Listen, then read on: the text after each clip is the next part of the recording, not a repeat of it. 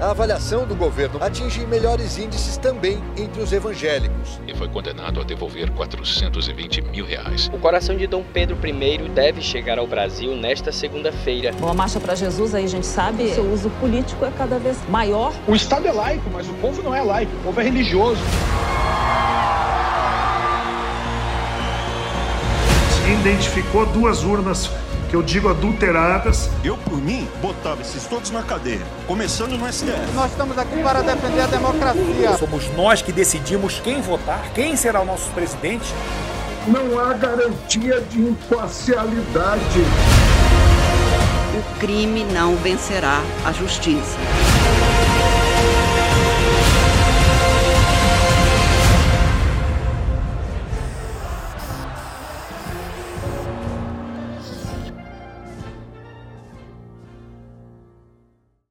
Bom dia. Que alegria receber cada um de vocês aqui, aqueles que estão conectados com a gente também através da transmissão, aí na sua casa. Sintam-se também parte desse momento. Nós estamos no meio de uma série sobre política, um tema tão polêmico, um tema tão complicado, um tema tão difícil, mas um tema tão importante. E como igreja, nós temos olhado para a palavra de Deus.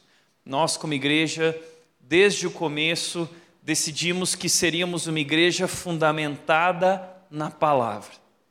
Então, aquilo que você tem ouvido através dessa série, por mais chocante que seja, por mais difícil que seja, compreenda que tudo isso parte do nosso compromisso de transmitir aquilo que é a essência do Evangelho e a essência da palavra de Deus. Por isso, hoje eu estou tão feliz porque nós temos um convidado especial. O convidado especial de hoje é um grande amigo meu, é o pastor Isaac Sixu.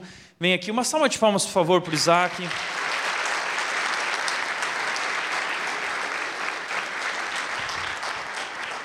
Gente, o Isaac, ele foi meu colega contemporâneo de seminário Palavra da Vida.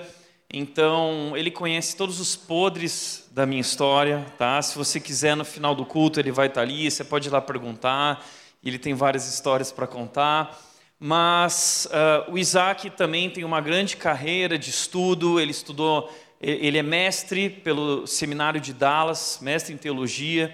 Hoje ele está fazendo doutorado em teologia. Ele também é formado em teologia pela PUC, e também é professor dos servos de Cristo, aquele que eu considero hoje o melhor seminário teológico do Brasil, disparado. E ele é pastor também da Igreja Batista Urbana, que fica lá em Santo André. Uh, é casado com a Bela, é pai da Antonella. E hoje nós temos o privilégio de ouvi-lo aqui. Então, Isaac, muito obrigado por estar aqui com a gente. Que Deus use tua vida para falar com a gente também. Obrigado, viu? Bom dia, meus irmãos. Que alegria estar com vocês aqui. Ah, essa é uma manhã não somente alegre, mas inspiradora. Trago um abraço da Igreja Batista Urbana e eu queria já deixar a minha gratidão ao Tiago e toda a liderança da igreja pelo convite. Eu estou muito, muito honrado por estar aqui e ser inspirado. A nossa comunidade lá em Santo André, ela é profundamente inspirada pela comunidade de vocês, pela igreja de vocês. Meus irmãos, vocês não têm ideia do quanto vocês inspiram outras comunidades que desejam viver fielmente o evangelho, mas também aplicando ele de maneira contemporânea na sociedade. Isso é inspirador.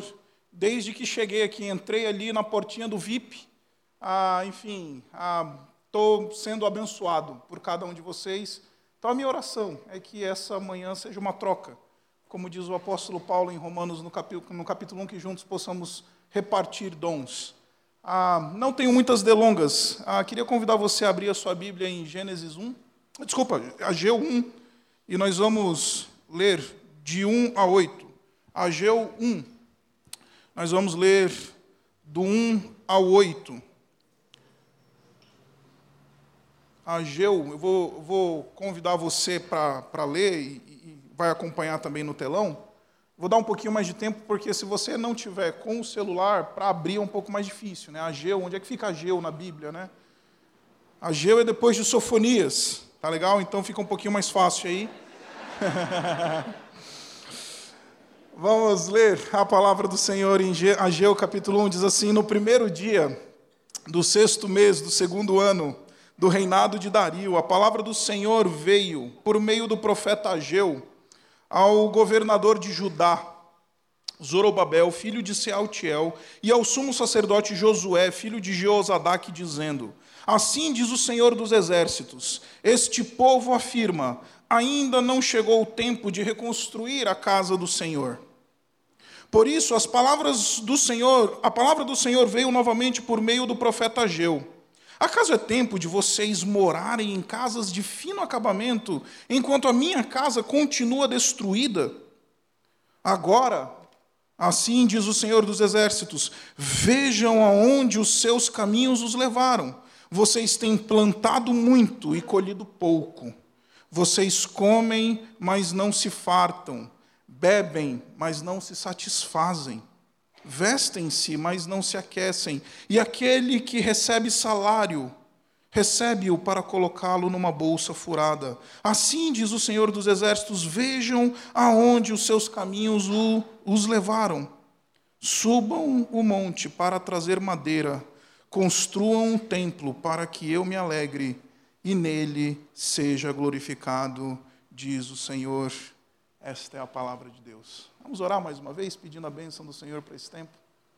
Deus bendito, nos abençoa com a tua voz, que possamos ouvir a tua voz na medida em que a gente vai explorar uma temática delicada, sensível, e pedimos a discernimento do teu espírito.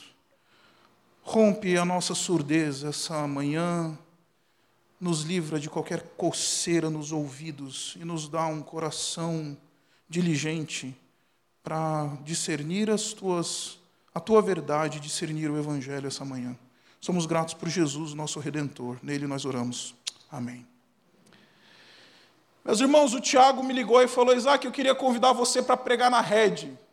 Aí eu falei: Uau, que, que bênção, que alegria. Aí ele falou: Eu queria que você falasse sobre ideologia política. Aí eu falei: Que maldição.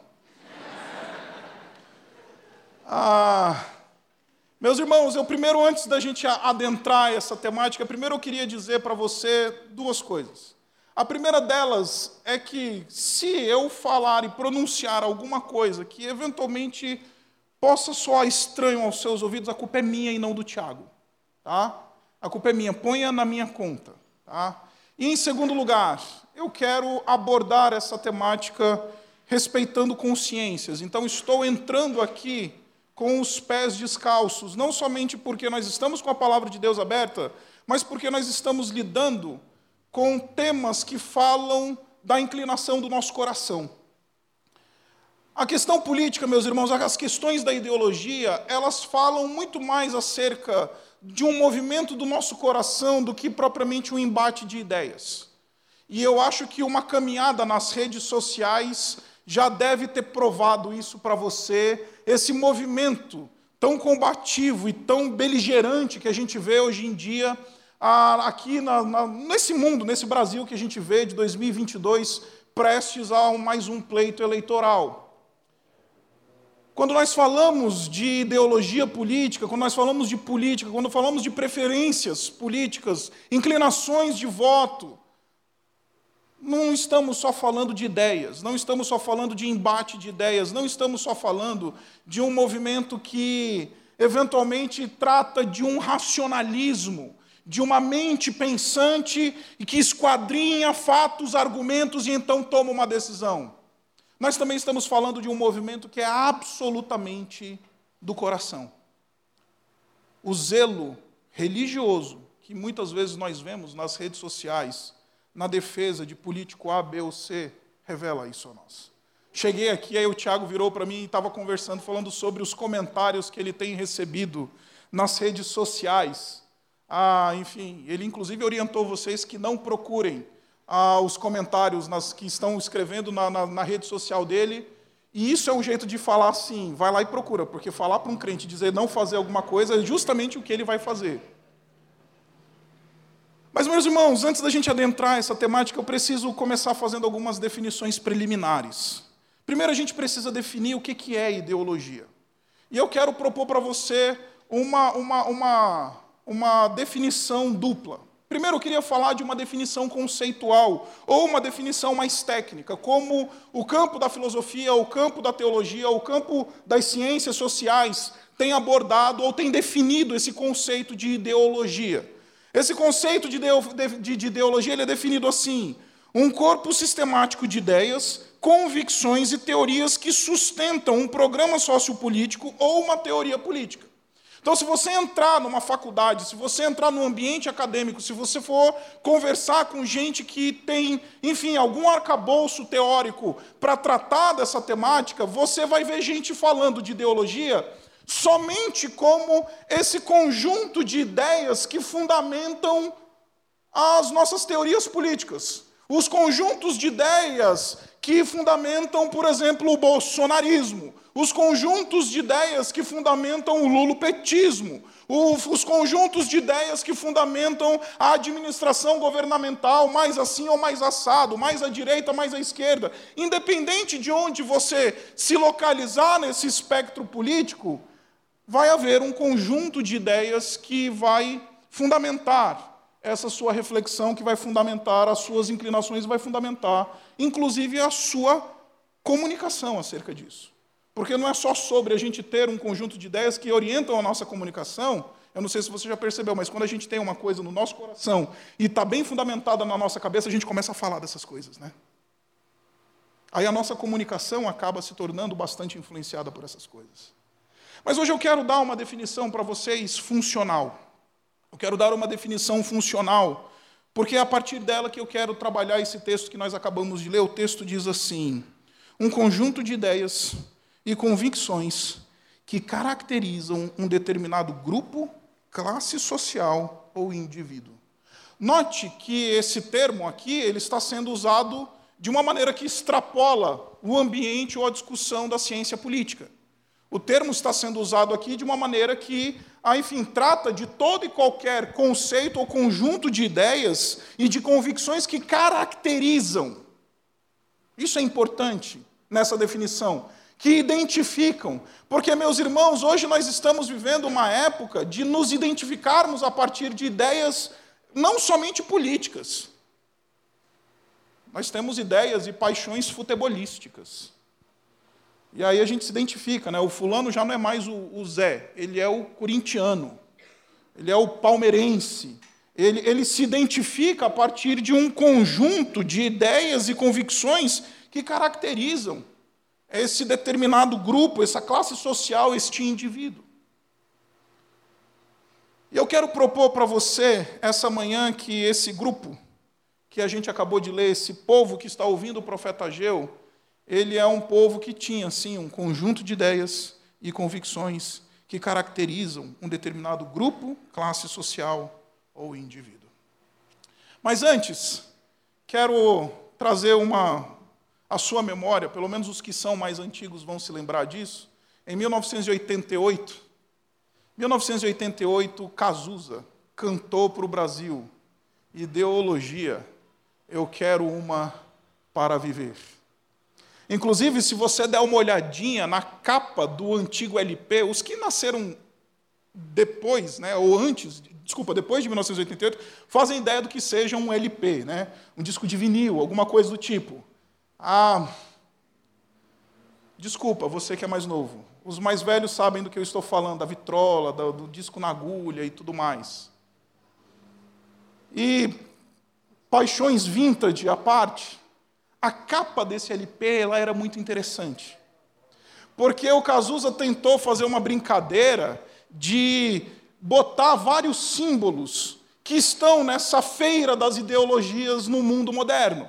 Então, se você puder colocar aqui para gente, essa capa desse LP, ele, ele, ele enfim, ele, ele coloca lá. Então, você tem o símbolo do marxismo, você tem o símbolo do capitalismo, você tem o símbolo da cruz, você tem uma série de símbolos que vão identificando essas ideologias que estão à disposição nessa feira de ideologias.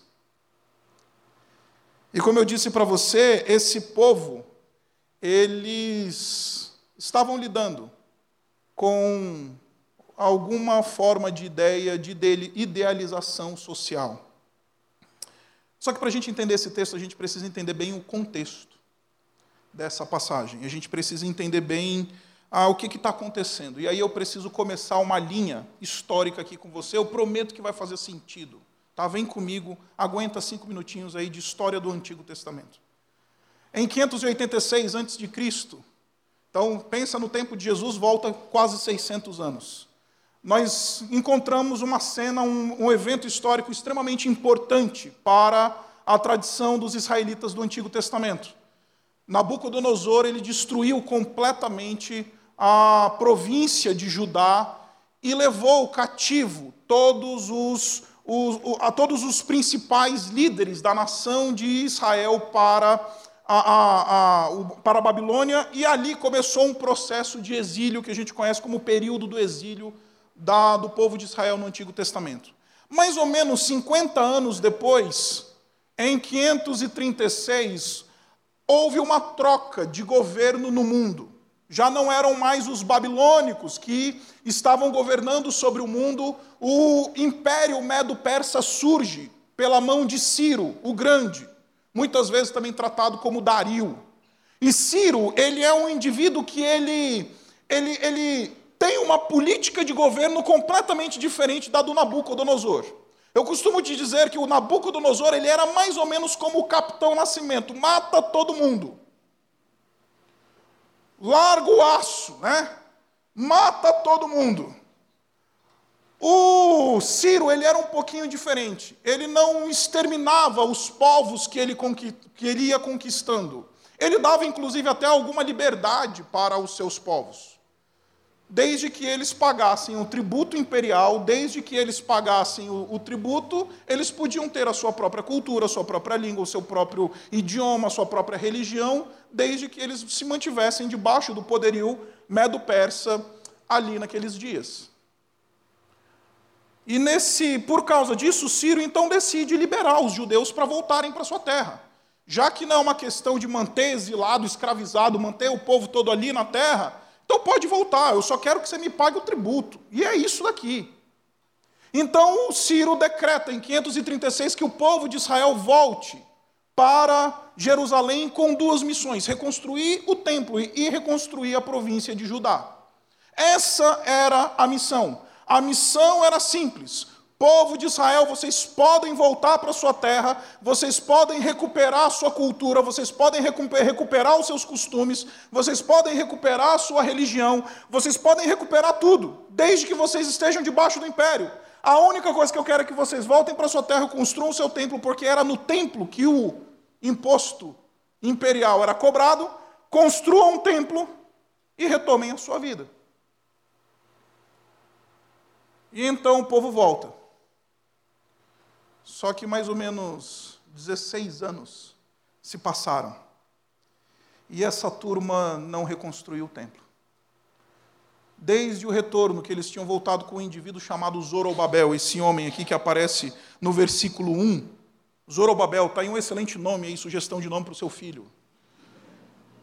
E aí o Zorobabel volta como herdeiro, ele era da tribo, ele era judeu da tribo de Davi, da, da, da descendência de Davi, inclusive ele poderia ser um, um, um potencial candidato ao trono, se Israel fosse uma nação independente. Ele lidera esse primeiro grupo que volta para o exílio e o pessoal está lá, começa a reconstruir a vida, começa a reconstruir as suas casas, começa a reconstruir a coisa, mas eles não se envolveram com a construção do templo.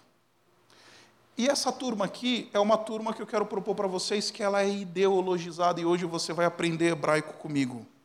O texto diz assim, versículo 2: Assim diz o Senhor dos exércitos: Este povo afirma, ainda não chegou o tempo de reconstruir a casa do Senhor. Essa frase em hebraico, ela é lo et bo. Isso é um jingle em hebraico. Lo et bo. Repete comigo. Lo et bo. Vê que o lo rima com bo? É tipo tomodoril. a dor sumiu. Então isso daqui é um jingle. E o texto está falando para nós, meus irmãos, que o povo estava continuamente repetindo essa ideia. O povo, por 16 anos, quando o versículo 2 diz assim: Este povo afirma, nós poderíamos traduzir perfeitamente esse texto dizendo assim: Este povo está continuamente afirmando isso. Eles estão convencidos dessa ideia. Inclusive, eles estão orientando a sua reconstrução social a partir desse conceito. Não é que a gente não quer reconstruir o templo. Não é que a gente não quer se envolver com as coisas do Senhor. É que a gente fez uma avaliação 360 aqui e a gente descobriu que ainda não é o timing do projeto, da execução do projeto. E eles estão convencidos disso. Eles encontraram uma ideia que caracteriza e define um grupo, um indivíduo e uma classe social. Esta ideia está sendo repetida e promulgada no meio da nação de Israel por 16 anos, orientando o estilo de vida daquele povo. Orientando o estilo de vida daquele povo. Aqui está a ideologia do Israel pós-exílico.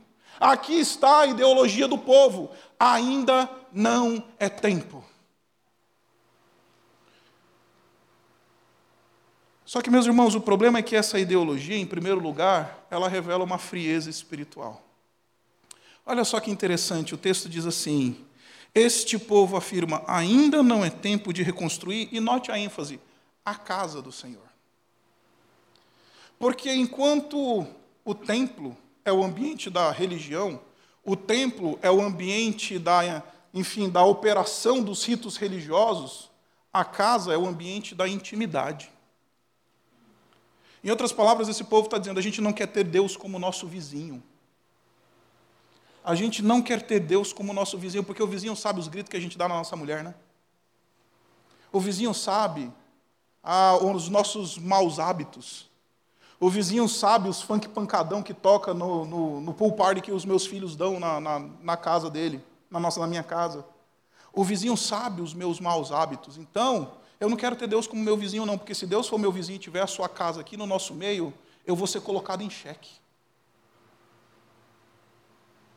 Em outras palavras, essa, é, uma, é uma turma absolutamente secularizada.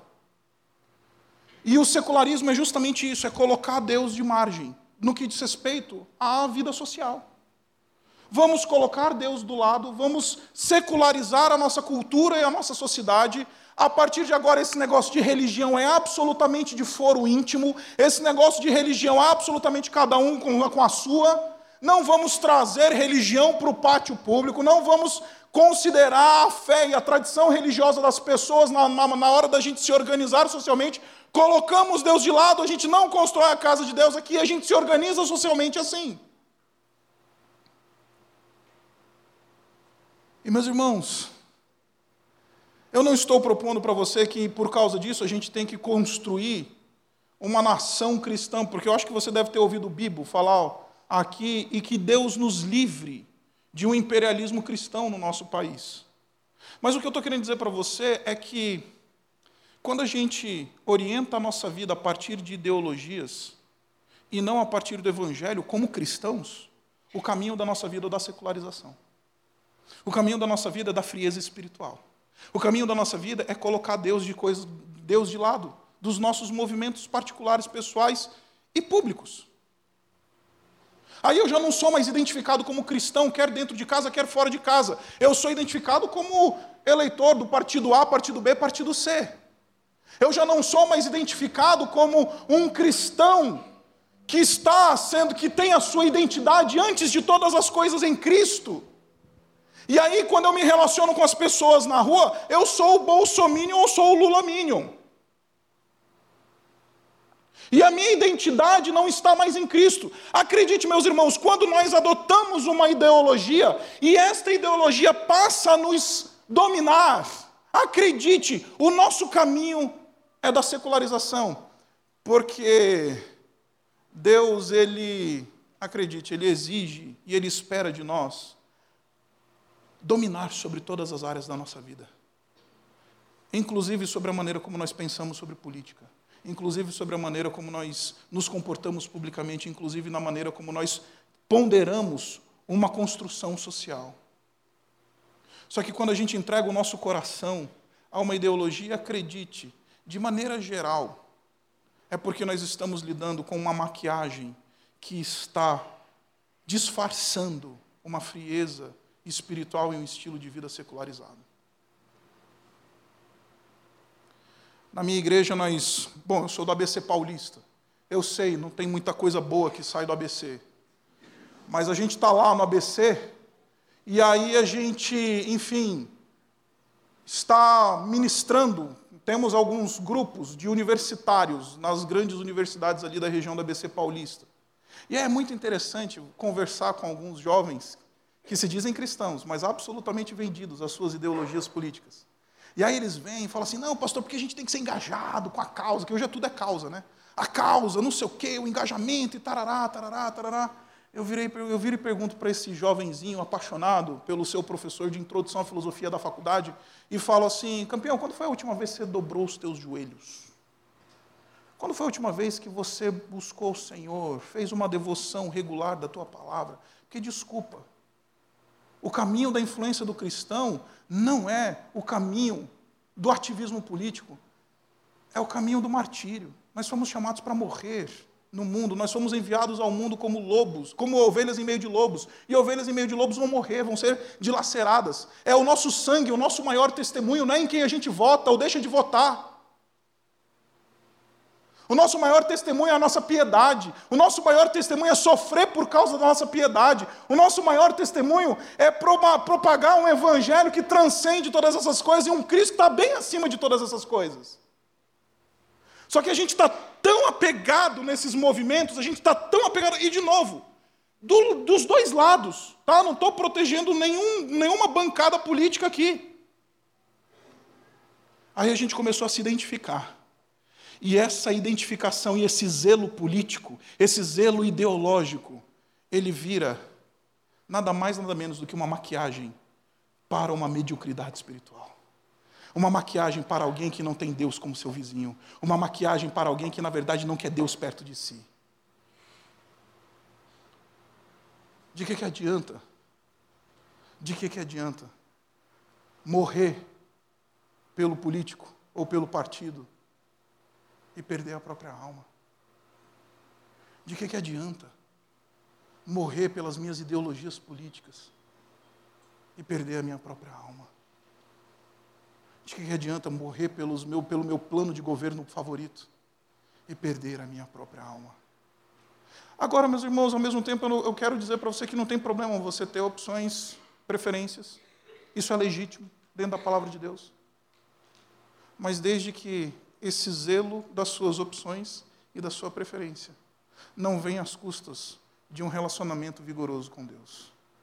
Essa turma está usando um discurso ideológico, uma ideiazinha que está sendo reproduzida dentro daquela nação, que está orientando a reconstrução social daquele povo por 16 anos, nada mais, nada menos do que para maquiar a sua mediocridade espiritual. Quando eu olho para as redes sociais, meus irmãos, eu falo, Senhor, tem misericórdia. Eu saí, sobrou só uma lá que eu quase não uso. Então eu decidi sair, porque não estava me fazendo bem ver cristãos. Cristãos. Absolutamente vendidos, idólatras, maquiando o seu distanciamento de Deus em nome de um pseudo-ativismo político. Ainda não é tempo é uma ideologia. Ainda não é tempo. É um movimento que disfarça frieza espiritual. Mas o texto diz, continua falando para nós no versículo 4, que por trás também não é só uma visão secularista e fria, mas nós temos um materialismo aqui, uma vida que está preocupada somente com as coisas do chão da terra. Olha só o que diz o versículo 4, ele fala assim: Acaso é tempo de vocês morarem em casas de fino acabamento.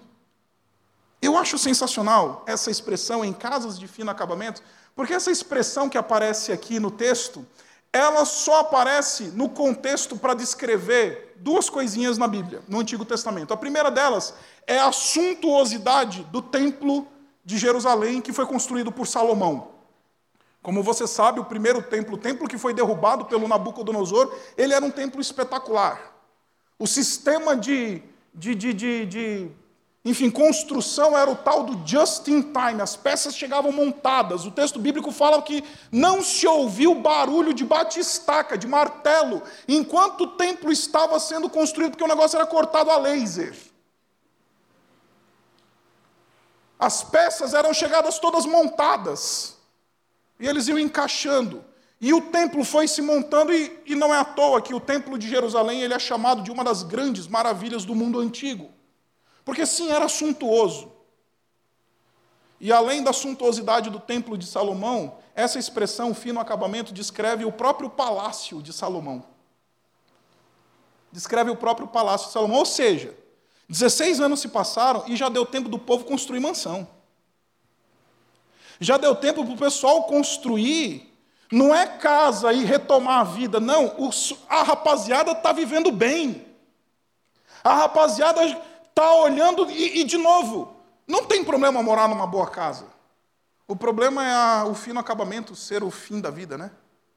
O problema é o materialismo ser a orientação da minha vida. É eu esquecer que existe um Deus que existe, que está sobre todas as coisas e viver uma vida arrastando o meu ventre no pó da terra, comendo pó todo dia. Por quê? Porque sou um materialista. Eu costumo falar para o pessoal lá em São Paulo, lá no ABC, que eu falo assim: o materialista, é, ele respira fuligem do metrô. Porque ele acorda cedo, aí ele pega busão, aí pega metrô, vai cinco horas, aí vai viver, vai ralar, vai ganhar, vai viver a promoção. E, de novo, não tem nada de errado com essas coisas. Só que o fim da vida é esse. O fim da vida é a casa de fino acabamento. Por quê? Porque se deixou convencer por uma ideiazinha e aí caiu no materialismo. E vamos falar um pouquinho tecnicamente aqui, meus irmãos. Tanto a esquerda quanto a direita são absolutamente materialistas. Se você é uma pessoa que entende um pouquinho aí do vocabulário das ciências políticas, você deve saber que a filosofia por trás das doutrinas da esquerda é uma, do, é uma filosofia chamada de materialismo histórico dialético. Materialismo. E a direita também é materialista. Por quê? Porque o fim é o capital. Materialismo. Ou seja, as coisas desse mundo se tornaram centro da vida desse povo porque se deixaram levar por uma ideologia. E aí o fim da vida é respirar a fuligem do metrô. O fim da vida é construir patrimônio. O fim da vida é ter a casa de fino acabamento. O fim da vida é colecionar diploma. O fim da vida é ter isso, aquilo, é propriedade, não sei o quê. O fim da vida é isso. Cuidado com a ideologia que você professa e defende, porque ela tem um poder de te fazer olhar para a realidade como se a realidade fosse somente material. Ela pode te fazer cegar para as questões espirituais. Ela pode te fazer cegar para o fato de que há um Deus muito além de todas essas coisas, soberano e que governa soberanamente sobre tudo e sobre todos. Por isso, cuidado e não permita que a sua ideologia ela faça com que você se torne um materialista preocupado somente com as questões do mundo. Tem gente que está tão ideologizado que acha que sua vida vai acabar a depender da pessoa que vai subir a rampa do Planalto em 1 de janeiro de 2023. Não tem nada mais materialista do que isso. Uma pessoa subindo uma rampa define a sua vida. E ouso dizer, é uma pessoa que ele nem conhece. É uma pessoa que não está nem aí para a gente. Que isso, dependendo de quem for subir a rampa do Planalto, a gente de, define a nossa existência a partir disso. Quero citar um colega pastor, pastor Iago Martins. Não sei se você já ouviu falar dele. Ele é muito famoso aí no, no mundo da internet. E ele falou uma coisa essa semana que eu achei sensacional. Eu falei, eu vou citar isso no, no, no sermão porque isso é bom. Deixa eu, deixa eu estragar os seus planos, mas você, como cristão, se você é alguém que entendeu a sua chamada dupla cidadania espiritual, se você entendeu que você é súdito de um outro reino, você vai votar errado nessa eleição. Independente de quem você votar. Porque nenhum desses políticos, nenhum desses candidatos, eles vão conseguir nos entregar aquilo que somente Jesus pode entregar.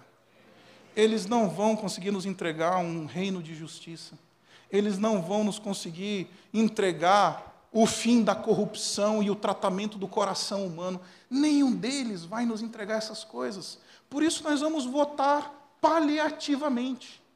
Ah, pastor, mas você não, tá, você não acha que existem ideias políticas melhores do que as outras? Eu acho que existe, claro que existe. Não tenha dúvidas, mas a nossa esperança não está nisso. Eu quero propor para você ir para a urna no dia 2 e votar como alguém que toma uma Coca-Cola com gelo e limão. Porque é assim que você tem que votar, meus irmãos, como alguém que aguarda um reino que há de vir, como alguém que está esperando a manifestação de Cristo. Todos nós vamos votar errado, todos nós vamos votar paliativamente. A nossa esperança não está nas coisas deste mundo, a nossa esperança está em Cristo Jesus. Só que o problema é que as nossas ideologias nos fazem materialista até a última ponta.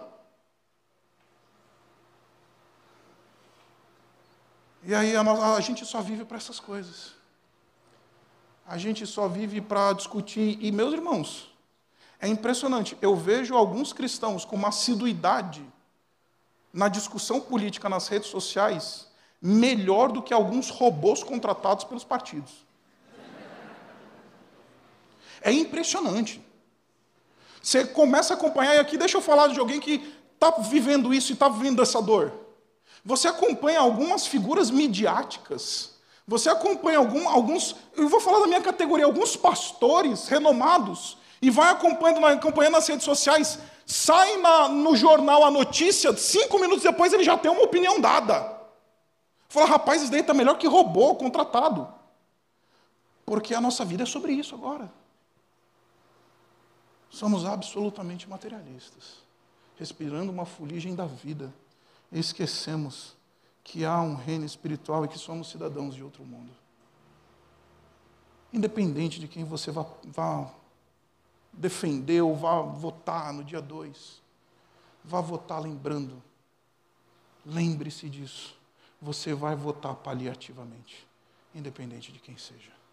A nossa esperança está em Cristo Jesus. Em terceiro lugar, essa vida materialista essa vida ideologizada, ela conduz fatalmente a uma única coisa: a vazio existencial. Olha só como Deus, ele, ele, ele chama o povo e fala assim: vejam onde os seus caminhos os levaram. Deus está chamando o povo para aquilo que a gente chama de arrazoar. Ponderem criteriosamente sobre esta vida que vocês estão vivendo. Deixa eu falar para vocês sobre esta vida que vocês estão vivendo e deixa eu, deixa eu explicar para vocês. Vocês estão tão preocupados com, essa, com essas coisas que, olha só, vocês plantam muito e colhem pouco. Na linguagem do paulista, vocês fazem hora extra igual um condenado e o resultado é mínimo. Vocês comem, mas não se fartam vocês bebem, mas não se satisfazem. Já viu gente assim? Que não interessa, pode estar comendo no, o filé mignon do Fazano em São Paulo, do Terraço Itália, ou o PF da esquina. Já não tem mais nenhum prazer da vida. Gente vazia existencial. Já viu gente assim? Vocês comem e vocês não se fartam. Vocês bebem e vocês não se satisfazem. Olha só, vocês se vestem. Armani. Calvin Klein. Mas já não tem, já é vazio. Já é vazio. E aquele que recebe o salário, recebe para colocá-lo numa bolsa furada. Sabe quando você trabalha, trabalha, trabalha, trabalha e você recebe aquele salário grandão e você olha para aquilo e aquilo não te realiza?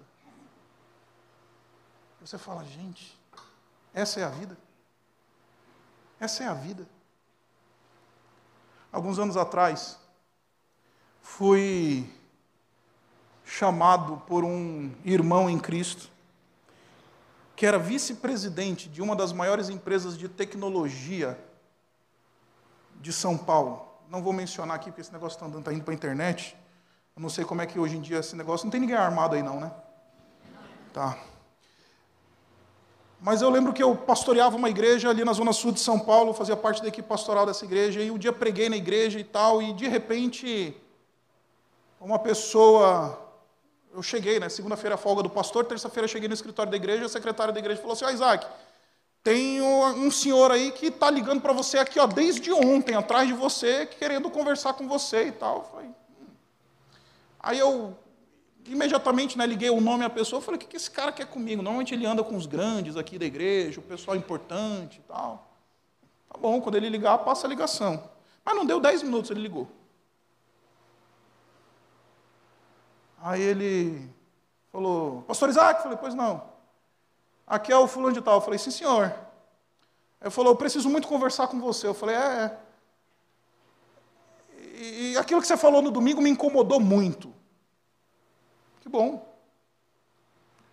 Eu preciso conversar com você. Tá bom, sem problema. É só a gente marcar um café. Não, não, imediatamente. Falei, tá bom, estou na igreja, se quiser vir aqui. Falou, posso mandar buscar o senhor? Falei, claro, pode vir. E aí, chegou o Jarbas lá na igreja, procurando o pastor Isaac. Aí quando eu apareci, ele olhou e falou: Você é o pastor Isaac? O Jarbas me tirou. Aí entrei no carro importado, me levaram lá na, num dos prédios grandes ali na região da Berrina, em São Paulo. Aí eu entrei no lugar, eu me senti mal vestido. Eu não sei se tem alguém aqui que trabalha ali naquela região, mas é um pessoal que se leva a sério, né? Se veste como quem se leva a sério, né? E aí eu, eu olhei assim, entrei e fiquei olhando, eu falei, eita, eu acho que eu estou no lugar errado.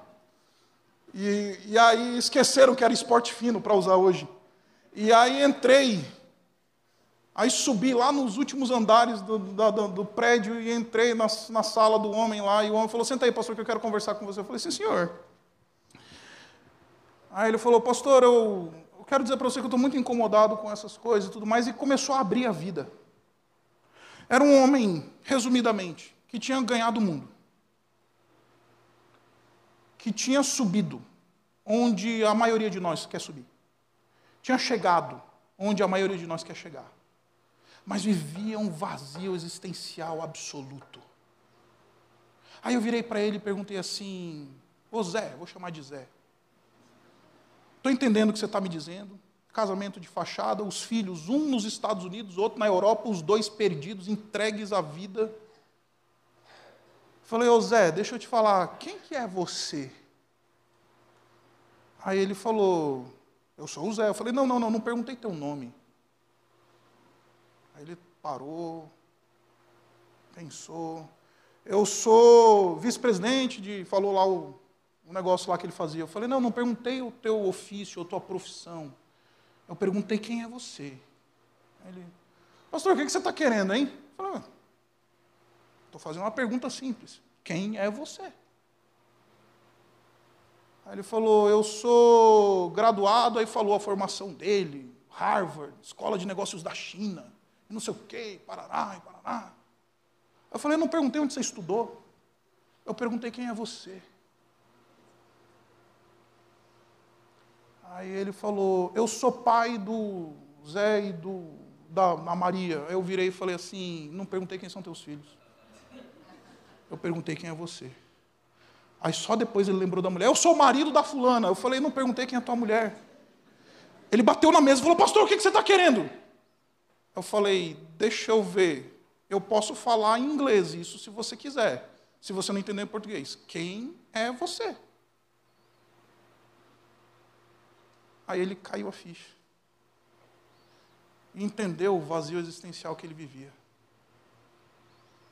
de alguém que trabalha muito e colhe pouco, de alguém que come, bebe, não se satisfaz, que veste e não se aquece, que recebe, e eu garanto, este recebeu uma boa grana e bota numa bolsa furada. Porque acredite, meus irmãos, se a nossa vida diz respeito somente às questões deste mundo, somos os mais miseráveis de todos os homens. Se a nossa vida é somente uma ideologia que a gente defende, um político que a gente é mais simpático, um voto que a gente declara ter, se a nossa vida é só sobre essas coisas, somos os mais miseráveis de todos os homens. Por isso, não deixe que as tuas preferências políticas e as tuas convicções ideológicas roube de você quem você é. Roube de você a sua identidade. Roube de você a razão pela qual você acorda de manhã cedo. Porque se você não encontra essas coisas somente na pessoa do Senhor Jesus Cristo, acredite, você pode chegar em lugares altos, porque você pode, talvez você seja capaz disso. E eu espero que você chegue. Mas isso não vai te realizar. Ainda não é tempo. Fez com que essa geração, por 16 anos, vivessem um absoluto vazio existencial. Eu tenho um dó do vazio existencial dos bolsominions e dos lulaminions de hoje, cuja vida é defender os seus interesses e as suas preferências políticas. Porque se você tirar isso, acredite, não passa de uma pessoa no quarto escuro, absolutamente perdida, num vazio existencial absoluto. Tira o Bolsonaro do Bolsominion, tira o Lula do Lula Minion, acredite, você encontra alguém absolutamente vazio e perdido. Em último lugar, o texto fala para nós: suba um monte para trazer madeira, construa um templo para que eu me alegre e nele seja glorificado, diz o Senhor. Eu vim dizer para você que cristão, ele pode até ter ideologias, mas aquilo que nos orienta, aquilo que enche o nosso coração, aquilo que deve ser de onde nós extraímos a nossa identidade, de onde nós derivamos a nossa segurança, é doxologia. Cristão não tem ideologia, ele tem doxologia. E pastor, o que é doxologia? Doxologia é uma expressão bonita para descrever uma coisa simples e fácil a glória de Deus. É uma expressão da teologia que está preocupada em descrever a glória de Deus. Em outras palavras, Deus está dizendo: povo ideologizado de Israel, do pós-exílio, vocês vão ser curados desse vazio existencial, vocês vão ser curados desse materialismo, vocês vão ser curados dessa frieza espiritual. No dia que vocês entenderem uma coisa simples, vivam para a minha glória, vivam para honrar o Senhor vivam para adorá-lo, vivam para ser identificados como discípulos de Cristo, vivam para andar nesse mundo sendo reconhecidos como ovelhas do Senhor Jesus. Ah, eu garanto, vocês vão ter todas essas coisas recuperadas. Eu garanto que a vida não vai ser uma frieziazinha espiritual. A vida não vai ser correr atrás de casa de fino acabamento. A vida não vai ser essa, esse vazio existencial. Viva em, com base em doxologia e eu garanto para você, Deus vai mudar a tua vida. Nós não temos uma ideologia, nós temos uma doxologia. Nós não temos, nós não fomos chamados para propagar uma propaganda político-ideológica. Nós somos chamados para anunciar um reino por meio da propagação do Evangelho e do anúncio de uma pessoa, o Senhor Jesus Cristo. A nossa vida é Jesus, o nosso discurso é Jesus, a nossa caminhada é sobre Jesus. Andar nesse mundo é revelar Jesus e não as nossas preferências políticas.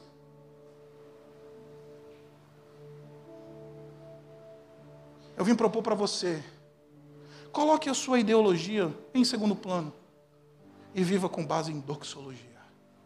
Viva para subir o monte, construir o templo e que a tua obra faça com que Deus se alegre e que Ele seja glorificado. Ele seja glorificado. A glorificação não é a posse. A glorificação é a cruz. a glória do Senhor Jesus Cristo. Digno é o Cordeiro. Ele é glorioso, ele é digno. Não é porque ele foi eleito num pleito eleitoral, mas é porque ele foi morto, diz o Apocalipse capítulo 5. Digno é o Cordeiro de receber louvor, glória, honra, poder, autoridade, governo. Por quê? Porque ele foi eleito? Não. Porque foste morto. E com o teu sangue compraste para ti, para Deus, povo de toda raça, tribo, língua e nação. Nós não caminhamos baseados em ideologia. Nós baseamos, nós caminhamos baseados em doxologia. Sabe por quê? Porque é interessante, o texto fala: subam o madeiro, subam o monte. O Filho de Deus subiu o monte, o Monte Calvário. Ageu diz: tragam a madeira. Jesus subiu no madeiro. Jesus subiu no monte. Jesus subiu no madeiro. Para que eu e você pudéssemos ser libertos de idolatria política, de uma vida ideologizada materialista, de ter a nossa identidade roubada do nosso partido de preferência, do número que a gente vai colocar na urna. Jesus subiu no monte e foi pendurado no madeiro, para que eu e você possamos entender que nós somos súditos de um outro reino. Temos responsabilidades civis. Temos o direito ao voto, eu espero que você vote. Temos o dever de nos posicionar contra a injustiça. Sim, é cristão também nos posicionar pela causa do pobre, do, do órfão, da viúva e do estrangeiro. No Antigo Testamento nós chamamos isso de o quarteto da vulnerabilidade. Os profetas do Antigo Testamento sempre chamaram o povo de Deus para cuidar destes. Nós fomos chamados para uma vida de uma responsabilidade social, porque, como cidadãos dos céus, nós temos que ser os melhores cidadãos que há sobre a terra. Por sermos cidadãos de uma pátria celeste, nós somos cidadãos de uma pátria terrena, responsáveis, sim, esta é a nossa convocação. Mas esperança, ah, meus irmãos, só em Cristo Jesus. Só nele. Porque foi justamente ele que comprou a nossa libertação dessas coisas. Por isso, no dia 2, a minha oração por mim e por você e pela igreja do Senhor Jesus Cristo é que a gente vai votar em luto, que a gente vai votar triste, porque o verdadeiro rei ainda não chegou. E por enquanto, a gente só trabalha paliativamente. Que a gente vá para a urna, como quem vai tomar uma Coca-Cola com gelo e limão. Que a gente se relacione com essas coisas como quem conversa com, sobre coisas triviais. Que a gente se envolva com esse mundo, tendo sempre o foco de que nós fomos chamados para uma outra pátria. É a nossa esperança. É alguém que subiu, subiu a montanha. Como diz o profeta Ageu, o Ageu maior. Foi pendurado no madeiro para que, graças a Deus, eu e você fôssemos absolutamente libertos de Bolsonaro, de Lula, de Ciro Gomes, de Tabet, ou de qualquer outro que você queira nominar. Qualquer outro que você queira nominar. Jesus na cruz nos libertou deles. Abaixe sua cabeça. Vamos orar. Deus bendito. Ah, obrigado pela cruz. Obrigado porque a cruz é a maior de todas as revoluções. Ela virou de cabeça para baixo esse mundo. E aí, aquele que é útil nas tuas mãos não é o que tem poder, mas o que serve. Não é aquele que se exalta, mas o que morre. Não é o rico, mas o pobre. Ah, Pai, obrigado pela cruz do Senhor Jesus, que nos libertou de uma maneira tremenda. E, Pai, como a gente é dado a uma vida que não faz sentido muitas vezes. Como a gente é dado a, a uma preocupação exacerbada com essas coisas. E a gente acaba derivando a nossa identidade dessas coisas, a gente entrega a nossa devoção, a gente entrega a nossa adoração. Por isso, Pai, ajuda-nos a votar e não devotar. Ajuda-nos a esperar em Cristo e não em governos. Ajuda-nos a entender que Jesus é o único Senhor de quem a quem nós dobramos os nossos joelhos. Nós inclinamos o nosso coração. Ele é a nossa esperança. Por isso, nos visita essa manhã, nos encontra, nos ajuda, tem misericórdia de nós e nos dá uma visão gloriosa do teu filho. Porque ele sim, ele é o nosso Senhor. Ele panfletamos, ele anunciamos, ele tentamos mudar a cabeça das pessoas para virem até ele. Ele, a gente, nele a gente encontra a nossa identidade, a nossa razão de viver. Porque somos seres doxológicos e não ideológicos. Obrigado, Pai, pela cruz de Jesus. Nós oramos no nome dele. Amém.